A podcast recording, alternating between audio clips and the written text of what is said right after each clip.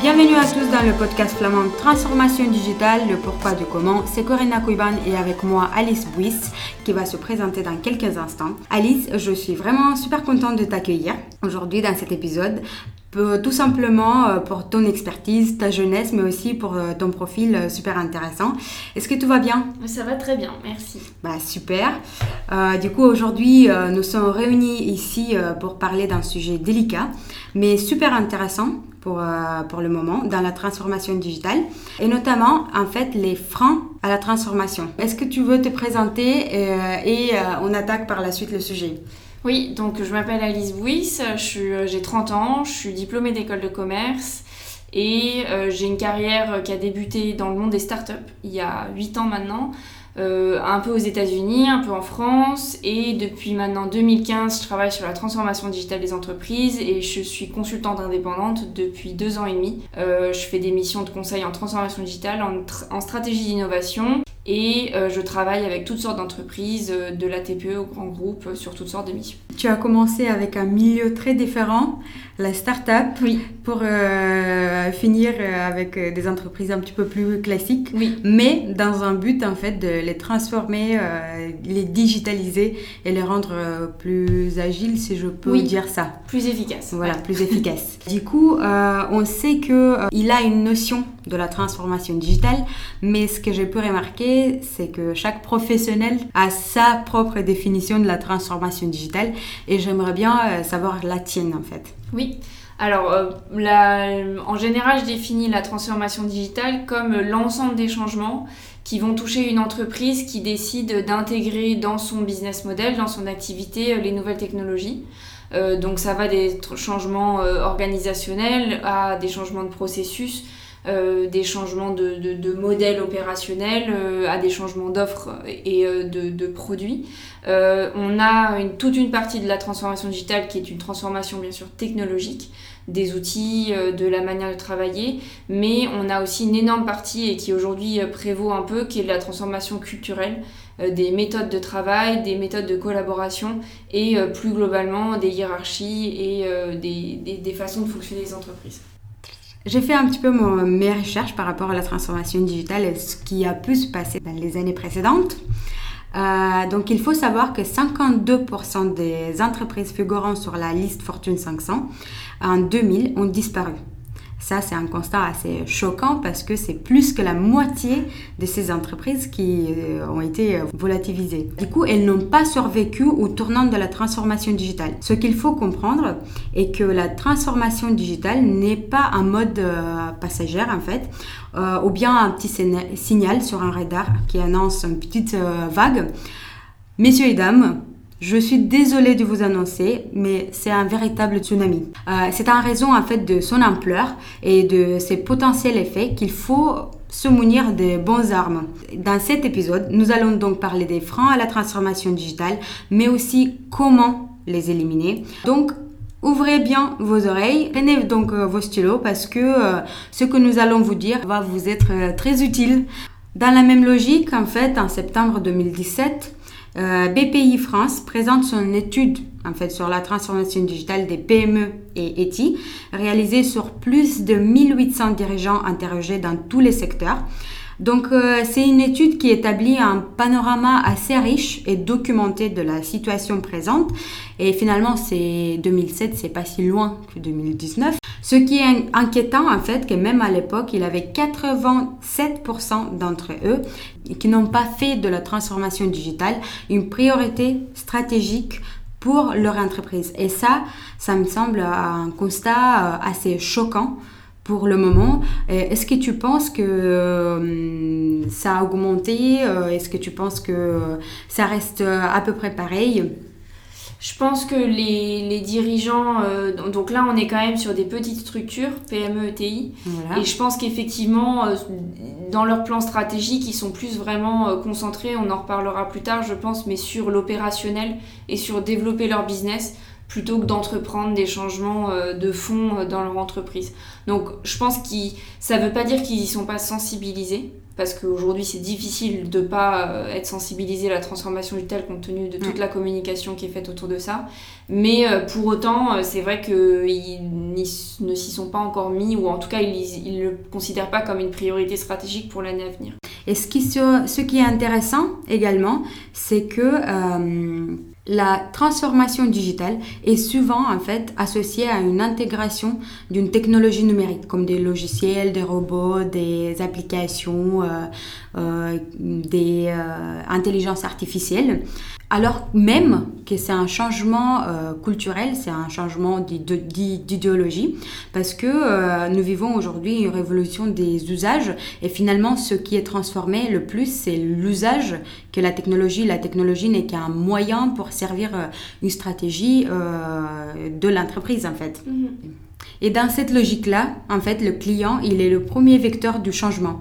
Parce que ce client-là, il est de plus en plus connecté, dans une connaissance parfaite par définition, il est volatile, exigeant et impatient. Donc c'est pour ces raisons-là la transformation digitale, elle s'impose en fait. Et selon cette étude-là, les entreprises rencontrent principalement euh, quatre freins à la transformation digitale. Le premier frein à la transformation digitale euh, pour les entreprises est la complexité en fait. Celui-ci, il occupe 34% des freins euh, représentés par la transformation digitale. Le deuxième, c'est la manque de compétences en interne, qui occupe en fait 32%. Euh, Le troisième, avec 28%, la manque de budget. Et 28% également la résistance au changement. Et en cinquième place, selon euh, cette étude, c'est la cybersécurité. Donc la cybersécurité occupe en fait 19% des préoccupations euh, des entreprises euh, PME et IT. En fait, en 2016, il y avait seulement 17% des entreprises avec 10 salariés qui ont recouru au service cloud. Cela témoigne euh, à la fois d'une manque d'intérêt pour ce type d'outils et d'une certaine réticence motivée notamment par l'incertitude liée à la sécurité des données. Il ne faut pas non plus oublier la peur au changement qui rentre aussi en jeu. Celle-ci est la version officielle, mais euh, c'est vraiment intéressant de savoir ton avis. Qu'est-ce que se passe véritablement sur les terrains et principalement euh, dans, les entreprises dans lesquelles tu travailles en fait? Pour moi, ça recoupe un peu ce que l'étude dit. Hein. Le contraire serait surprenant. Pour moi, le premier frein, enfin le frein que je rencontre le plus souvent, c'est lié au frein, euh, enfin à la complexité, euh, c'est la cohérence globale du projet. Euh, la transformation digitale, c'est un, projet de changement transversal qui doit agir comme une lame de fond sur toute l'entreprise. Et je vois beaucoup d'entreprises qui ont des équipes très motivées euh, par un projet de transformation, d'autres beaucoup moins, ou, qui en tout cas oublient d'harmoniser un peu tous les projets. Euh, donc c'est vrai que du coup on a souvent des grosses entreprises qui mènent des projets qui se cannibalisent les uns ou les autres ou qui sont pas compatibles les uns avec les autres ou des entreprises dans lesquelles il y a des, des projets à deux vitesses ou des équipes à deux vitesses, certaines qui sont très transformées, très digitales, très agiles, d'autres qui sont un peu laissées euh, de côté. Et c'est vrai que il y a beaucoup d'écueils qui sont liés au fait que la transformation soit pas un projet euh, managé de manière transversale par le top management. Ça pour moi c'est mon premier frein et c'est surtout un premier écueil. C'est euh, donc le frein c'est la complexité parce qu'effectivement il faut entreprendre quelque chose de global. L'écueil c'est de si le projet il n'est pas coordonné et cohérent à toute l'entreprise, euh, il y a beaucoup de choses, beaucoup de ressources qui vont être gâchées. Mon deuxième frein euh, que je vois euh, pour le coup pas mal aussi sur le terrain, c'est le manque d'implication du leadership. Euh, là, sur les freins qui ont été cités par BPI, c'est des entreprises qui déjà sont partantes pour la transformation digitale, mais qui voient des freins. Il y a beaucoup d'entreprises dont le leadership n'est même pas partant. ou qui voient pas d'intérêt parce qu'ils ont l'impression d'être bien sur leur marché, d'être pas menacés, parce qu'ils ont l'impression que toute cette transformation des usages ne les concerne pas, euh, parce qu'ils ont l'impression que de toute manière, euh, voilà, il n'y a pas d'impression d'urgence, il n'y a pas de menace, ils n'y voient pas d'opportunité.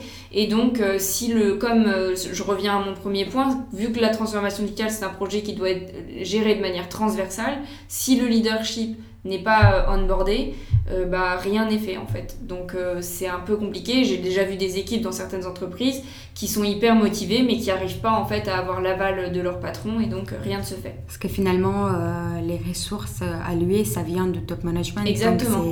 c'est compliqué, même avoir toute la volonté du monde. Oui de allouer des ressources oui. ne sont pas disponibles. Oui, oui et puis c'est en fait la transformation digitale, ça concerne toute la chaîne de valeur. Donc si vous faites par exemple beaucoup de choses au niveau du marketing, mais que derrière votre force de commerciale, elle n'utilise euh, pas les mêmes outils, ou elle n'a pas refondu les process de la même manière, ou il collabore pas avec les clients, bon bah tout ce que vous faites, ça sert à rien en fait, parce que derrière, ça ne suivra pas. Ensuite, on a bien sûr le manque de ressources. Une transformation, euh, comme tout projet de transformation, que ce soit digital ou pas, ça coûte cher.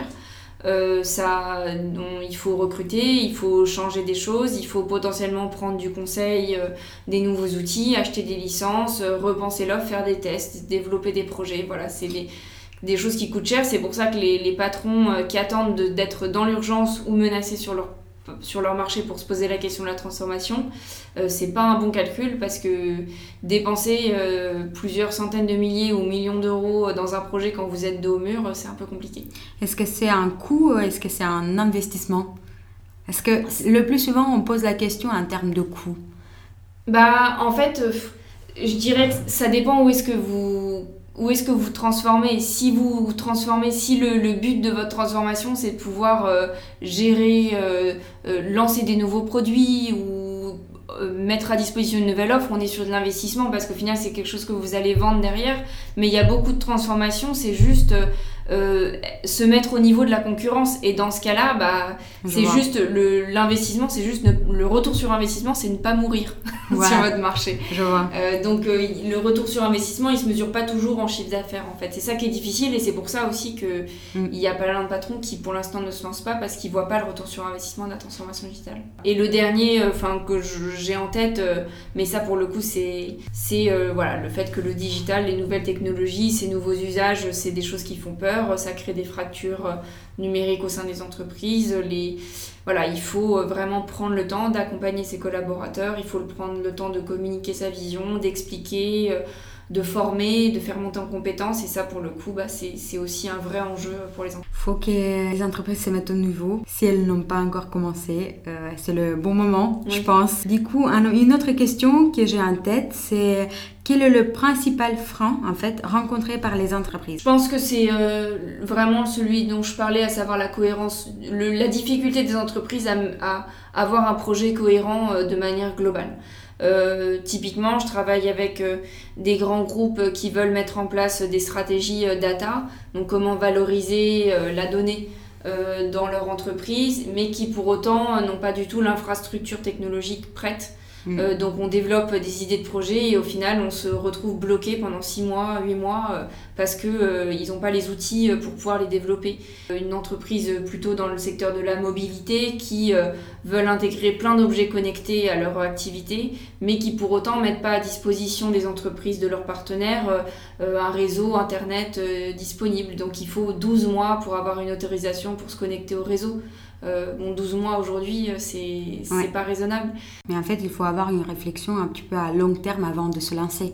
Grosso modo, euh, ouais, ça revient à la vision.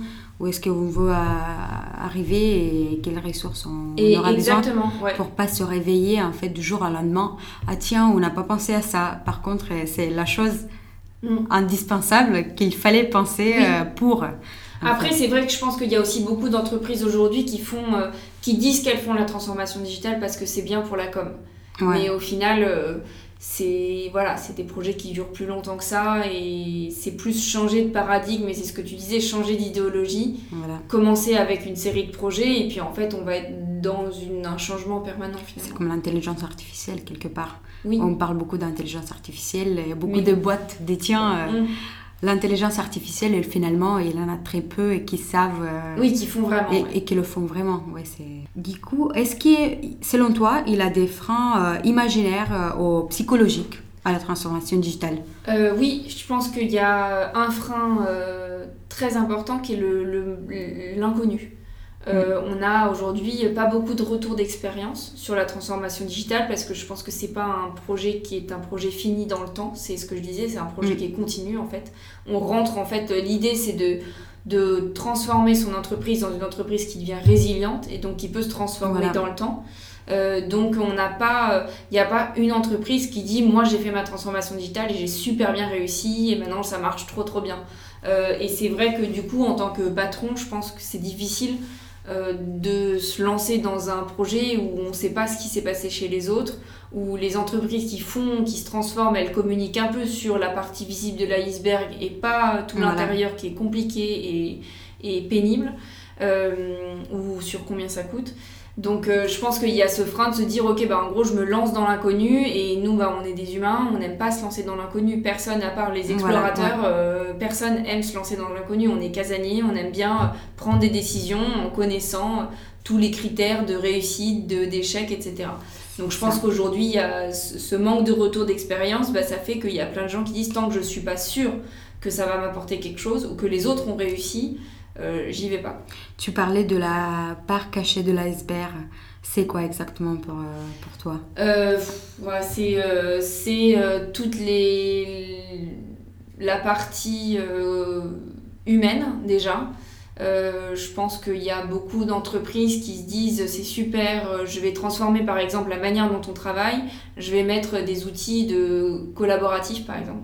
Mais euh, donc ils mettent un outil et puis à côté de ça, ils s'occupent pas du tout de euh, former les gens à cet outil, de les accompagner, de leur expliquer comment ça marche, de prendre six mois pour vraiment suivre l'implémentation de cet outil, de faire euh, des sessions de feedback, des tests utilisateurs, des machins, des trucs. Donc en fait, la partie sur laquelle ils vont communiquer, ça va être c'est super, on a fait un super logiciel collaboratif, donc on travaille plus vite, mais en fait, ça prend 8 mois à mettre en place parce qu'il y a plein de choses à faire auxquelles on n'avait pas pensé avant. Et c'est pas juste mettre un outil, c'est faire tout ce qu'il y a autour pour être sûr que l'outil soit adopté. Mais en fait, c'est plus simple de communiquer le succès de quelque chose. C'est comme euh, l'idée d'une personne qui est devenue euh, fameuse hein, et on montre que oui. que euh, son succès, mais on montre jamais c'est tous les étapes, tous les échecs qui, qui ont précédé finalement mmh, euh, ce succès. Et c'est pareil dans le monde de, l'entreprise, on aime bien mmh. montrer euh, le positif, mmh.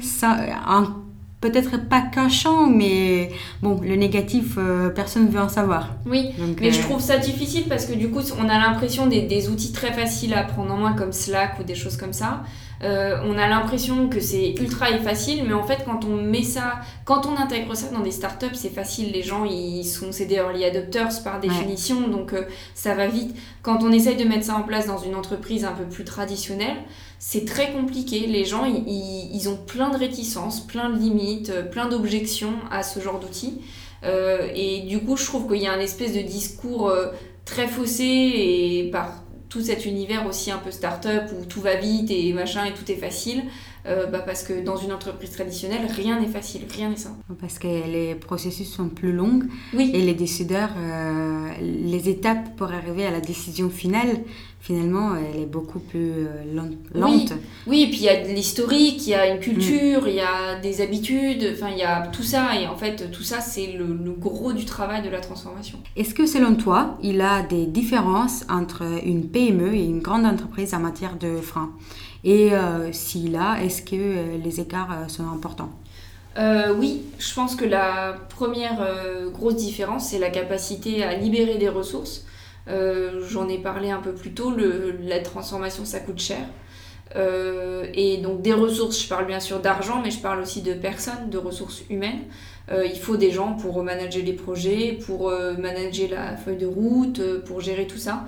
Et je pense qu'aujourd'hui, une PME, ou une petite entreprise, elles, euh, elles ont du mal à libérer des gens parce qu'elles ont, elles ont besoin de ces gens. Alors je dis pas que dans les grandes entreprises il y a des gens qui ne servent à rien, euh, loin, de la, loin de moi cette idée, mais euh, les, entre, les grosses entreprises sont plus dans une réflexion stratégique. Et je pense aussi qu'il a des préoccupations qui ne sont pas les mêmes, sans en parler au fait des ressources à lui. Mmh. Une grande entreprise, elle a déjà atteint un certain niveau de croissance. Mhm. Donc elle, elle pense à trouver d'autres moyens pour se développer, pour se différencier, pour créer de la valeur. Alors que euh, la préoccupation principale d'une PME, en quelque sorte, reste euh, de se maintenir euh, sur le marché sur lequel elle est, sans pour autant penser à l'innovation future qu'elle pourrait oui. En fait, c'est... Oui, et puis je pense qu'en termes de, d'état d'esprit, une grosse entreprise, toutes les grosses entreprises aujourd'hui du CAC, par exemple, elles ont un plan à 5 ans, un plan stratégique à 5 ans. Euh, je suis pas sûre qu'on trouve beaucoup de PME et qui ont un plan stratégique à 5 ans. Elles ont déjà un plan à 1 an. On verra euh, voilà, ce qui se passe à la fin de l'année, mais c'est c'est pas la même, les mêmes ordres de grandeur et c'est surtout euh, une PME. Alors je parle pas des, grosses ETI, voilà, des grosses entreprises qui sont limite des petits groupes, euh, mais je parle plutôt de la PME un peu de taille moyenne.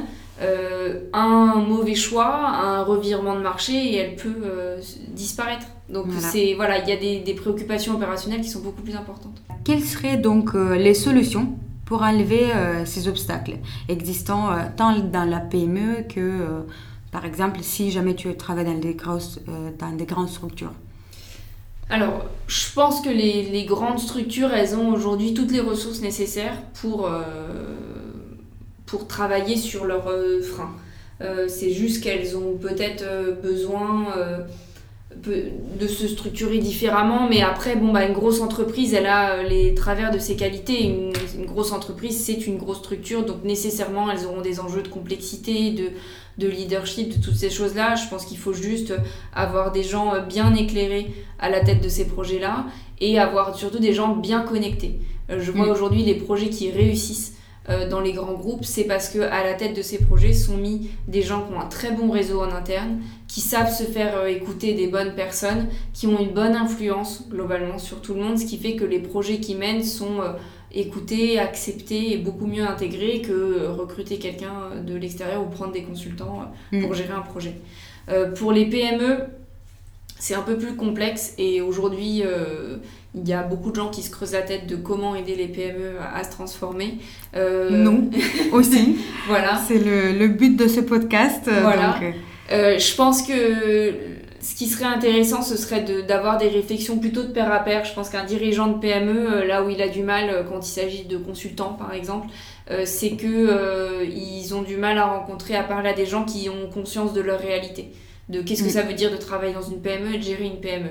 Et souvent, les, le monde du conseil, en tout cas, je parle parce que je suis consultante, euh, on est un peu éloigné de cette réalité-là. Mm. Et on se rend pas compte que quand on leur donne un, des slides, euh, un PowerPoint de 50 slides avec une feuille de route à 6 à 12 mois euh, et des recommandations, bon bah eux concrètement demain ils ont rien à implémenter en gros c'est pas assez concret c'est pas assez mm. pragmatique donc je pense d'avoir de, la réflexion de pair à pair où les dirigeants de PME pourraient parler entre eux euh, et donc se reconnaître et euh, s'entendre. Euh, je pense que ce serait pertinent. Et si on est dans de la partie plutôt conseil, recommandation, avoir des, des, stratégies qui sont très petits pas, qui sont projet par projet, qui sont des choses très concrètes, applicables et actionnables dès le lendemain en fait de la fin de la mission, voire pendant la mission mm. mettre en place des choses. Euh, moi, les meilleures missions que j'ai fait avec des TPE, PME, c'était des missions euh, vraiment de recommandations hyper euh, pragmatiques où en gros c'était bah, demain vous mettez en place telle campagne sur votre site internet, vous essayez de, de tester tel outil avec vos collaborateurs, enfin mm. voilà, et dès le lendemain ils pouvaient déjà mettre en place des choses et tester des trucs quoi. Donc c'est vraiment passé dans une dimension très pragmatique justement pour pour les aider au jour le jour parce que c'est leur enjeu, c'est l'opérationnel. C'est pas la stratégie à trois mm. ans, c'est euh, qu'est-ce que je peux faire demain pour euh, m'aider à aller chercher plus de business, être plus efficace, avoir une offre plus attractive, euh, dépasser mes concurrents, voilà. Selon toi, donc c'est plus facile de se transformer dans une PME que dans une grosse structure? Je pense que c'est plus facile dans le sens où les PME, alors elles n'ont pas beaucoup de ressources ou, pas assez, mais en revanche elles sont très agiles. Mm. Euh, c'est plus facile de transformer une entreprise de 500 personnes qu'une entreprise de 30 000. Euh, voilà. Alors euh, après, encore faut-il avoir le bon discours, les bons messages. Et le problème, c'est que les, les, erreurs coûtent plus cher quand on est une entreprise de 500 personnes. mais le, la transformation prend moins longtemps. Et mm. avec la bonne approche, peut avoir des impacts tout de suite. Euh, si vous avez un grand groupe, euh, quand bien même vous arrivez à mettre en place un, quelque chose de transverse à l'entreprise, ça va prendre du temps euh, avant de changer. Si vous changez quelque chose dans une entreprise de 500 personnes, bon, bah, dès le lendemain, vous allez pouvoir voir un effet. Quoi. Oui, c'est ça. Du coup, pour créer un cercle vertueux et diminuer les résistances au changement, les dirigeants doivent en fait passer à un cap stratégique et intégrer leurs collaborateurs dans le projet de transformation digitale de l'entreprise. Cela passe donc par un effort de pédagogie et de formation auprès des collaborateurs pour leur expliquer le sens du projet et répondre euh, surtout aux inquiétudes euh, présentes au sein des équipes. Il faut leur montrer les avantages concrets qu'ils pourraient en retirer au quotidien et les accompagner dans ces changements. Comme tu disais tout à l'heure, il faut leur, euh, leur montrer des résultats palpables. Changer quelque chose pour que demain ou le lendemain, euh, avoir un résultat qu'ils puissent remarquer tout de suite. Mhm. je pense aussi, et ça va dans ce sens-là, c'est qu'il faut, il faut pas se transformer pour se transformer. Il faut se transformer pour, parce qu'il y a un besoin dans l'entreprise, parce qu'on voit que le marché change, parce qu'on voit qu'on n'est pas assez efficace sur tel ou tel point, parce qu'on voit qu'il pourrait y avoir plus de collaboration. Donc, en fait, le, plus gros facteur d'acceptabilité de la transformation digitale, c'est juste montrer l'utilité. Voilà. Euh, et montrer que ça va vraiment avoir un impact positif. Et euh, le digital pour le digital, ça sert à rien. C'est comme tu disais tout à l'heure, c'est un moyen au service d'une stratégie d'entreprise, c'est un moyen au service d'un objectif euh, concret business. Mais mm. pour donner un exemple, par exemple pour euh, l'expert comptable, en fait, le simple fait de mettre en place un système cloud pour les dépôts des pièces comptables peut euh, faire gagner euh, en productivité et améliorer tant la satisfaction euh, client que collaborateur, puisque le client, il gagnera un temps parce qu'il pourra déposer ses pièces comptables dans la minute et le collaborateur, il sera épargné de la saisie par exemple. Donc c'est gagnant-gagnant en mhm. quelque sorte. D'autres façons très concrètes enfin, de gagner en efficacité rapidement, c'est effectivement, j'en parlais tout à l'heure, de mettre en place des systèmes de messagerie instantanée. Euh, dans les PME, dans toutes les entreprises, on a souvent des, des problèmes de communication, même si c'est des petites entreprises et que les gens travaillent les uns à côté des autres. Euh, il y a toujours des freins euh, dans la collaboration. Donc de la messagerie instantanée, il y a aussi un vrai changement, un vrai paradigme qui commence à être adopté, qui est de faire de la co-création. donc c'est-à-dire au lieu de développer une offre à destination de ses clients en chambre de son côté, et ça mm. c'est valable pour les grands groupes aussi, on commence à intégrer les clients très tôt dans le processus de réflexion, voire au tout début, euh, parce que bah, voilà, développer son produit avec ses clients, c'est le meilleur moyen pour être sûr qu'on sorte quelque chose qui corresponde à son marché. Donc ça, on voit, c'est pas de la... Il n'y a rien de digital dans tout ça, c'est plutôt du bon sens, et c'est plutôt une, un changement, un changement d'état d'esprit. Euh, de se dire bah euh, ok bah le mieux c'est d'être euh, on appelle ça user centric mm. donc c'est de mettre vraiment son client son utilisateur au centre de son sa réflexion produit ou offre pour être sûr de d'avoir une stratégie de go-to-market qui soit bonne et pour être sûr bah, de répondre à un vrai besoin et juste pas de créer quelque chose parce qu'on a eu une idée. Il faut pas créer quelque chose juste pour créer et après chercher sa cible. Déjà, il faut voir euh, quels sont les besoins pour essayer de créer un service ou un produit qui puisse répondre à ces besoins-là. Donc, c'est, mm. comme tu as dit, c'est, du bon sens. Voilà. Euh, c'est valable aussi pour le projet de transformation. Euh, il faut que le projet de transformation parte d'un besoin d'entreprise. Il ne s'agit pas de dire bah, je vais mettre un outil de messagerie instantanée parce que je trouve ça cool. Il faut que mm. bah, derrière, il y ait un besoin d'améliorer la communication, d'améliorer la collaboration. Et je pense que d'avoir euh, ce raisonnement de user centricity aussi pour son projet de transformation, euh, c'est vraiment bien parce que ça permet justement de ne pas perdre des ressources et gâcher des ressources pour des projets qui servent à rien. Est-ce que selon toi, il a assez de personnes formées pour comprendre et supprimer ces frictions? Je pense qu'aujourd'hui les gens sont très sensibilisés. Globalement tout le monde parle de la transformation digitale donc euh, et même les PME alors qu'il y a 3 4 ans bon elles étaient un peu laissées pour compte là il y a quand même pas mal d'initiatives de l'État du gouvernement euh, sur la transformation digitale des PME je pense que le marché du conseil en transformation digitale il est très riche il y a beaucoup de cabinets qui se positionnent sur le sujet avec des spécialisations très très euh, diverses donc il y a beaucoup de choses qui peuvent, qui peuvent être trouvées euh, je pense que c'est pas vraiment le. Il n'y a pas vraiment de problème de ressources humaines. Je pense qu'aujourd'hui, il y a un problème de euh, correspondance entre les besoins des petites entreprises et ce que le marché offre euh, actuellement, le marché du conseil il y a assez de personnes qui s'y connaissent, il faut juste trouver le bon mode de travail et le bon mode de partenariat mm. pour que cette euh, connaissance et ce savoir du coup soient partagés. Je te remercie pour cette participation, ça a été enrichissant pour moi. Je pense sûrement va être enrichissant pour euh, notre audience. J'espère donc de refaire cette expérience, peut-être un, autre jour, dans, sur un autre sujet, parce que je pense qu'on a tous les deux de quoi parler. Je vous dis à très bientôt et à la prochaine. Ciao ciao